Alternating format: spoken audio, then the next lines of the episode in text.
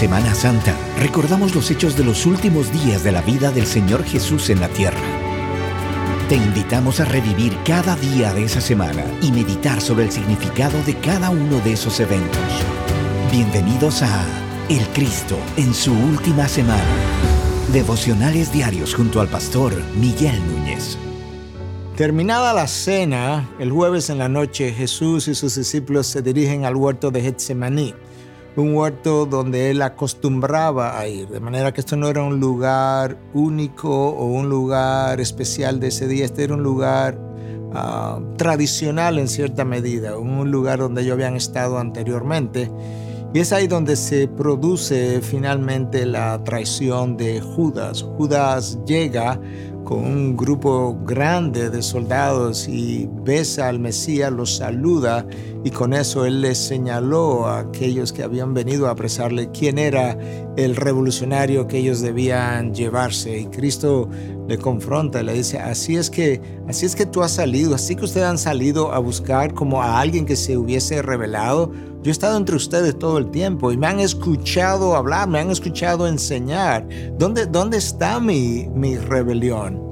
yo creo que es triste pensar que el ser humano puede ser capaz de caminar con Dios mismo, hecho hombre, por tres años, recibir sus bendiciones y al final entregarlo con un beso. Por eso Dice una canción de ese cantante Michael Carr que dice, why, ¿por qué? ¿Por qué tenía que ser un beso? ¿Y por qué tenía que ser un amigo que traicionara al amigo? Y él responde la pregunta, porque solamente un amigo puede acercarse tanto para causar tanto dolor. Ahí comienza el dolor de lo que sería el día más doloroso de, de Cristo. No solamente ver la traición de Judas en el huerto de Getsemaní, pero luego entonces cuando él va a los diferentes juicios, tres juicios romanos, tres juicios judíos. Comenzaron con los juicios judíos, ¿verdad? Ah, ah, ante el Sanedrín, ante Caifás y Anás. Ah, cada uno de estos juicios fue fue haciendo que Jesús fuera cada vez más cuestionado en su función de quién él verdaderamente era, pero sirvió también para Jesús ayudarle a ellos a verse cada vez más como los culpables, eh, los verdaderos culpables en toda esta, esta trama. Pero ellos no tenían no tenían la autoridad para crucificarlo, de manera que tenían que continuar con el drama, con el espectáculo, y lo mueven entonces a, Pilatos y eventualmente a Herodes, y Herodes se lo regresa a Pilato. Tres juicios judíos, tres juicios romanos. Nadie le encuentra culpable. Herodes no lo encontró, Pilatos no lo pudo encontrar culpable. Pilato quería entregarlo.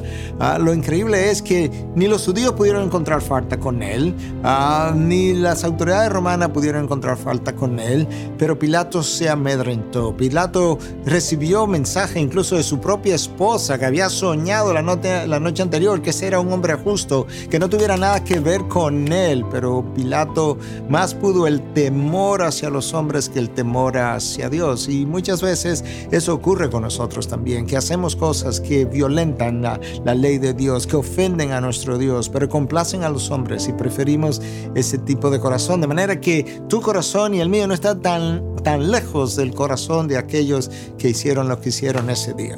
Jesús es juzgado y durante uno de los juicios, ah, ante uno de los juicios judíos, cuando estaba en el, siendo juzgado ahí ante el sumo sacerdote, ah, Pedro logró entrar. Juan entró porque tenía conexiones con ellos, pero Pedro logró como, como escurrirse ahí al patio y ahí ah, hay una sirvienta del de la casa del sumo sacerdote que le reconoce. Dice, tú eres uno de ellos. Y él le dice, no, no, no, yo no soy, yo no soy ese. Yo no, yo nunca, yo no conozco ese hombre.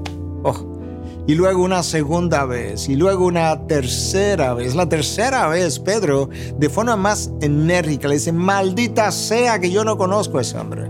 Y entonces con eso canta el gallo como Cristo le había predicho. Y pensar que podemos ser tan, podemos tener un corazón tan vil, capaz de hacer eso, de negar a aquella persona que te ha amado de forma entrañable.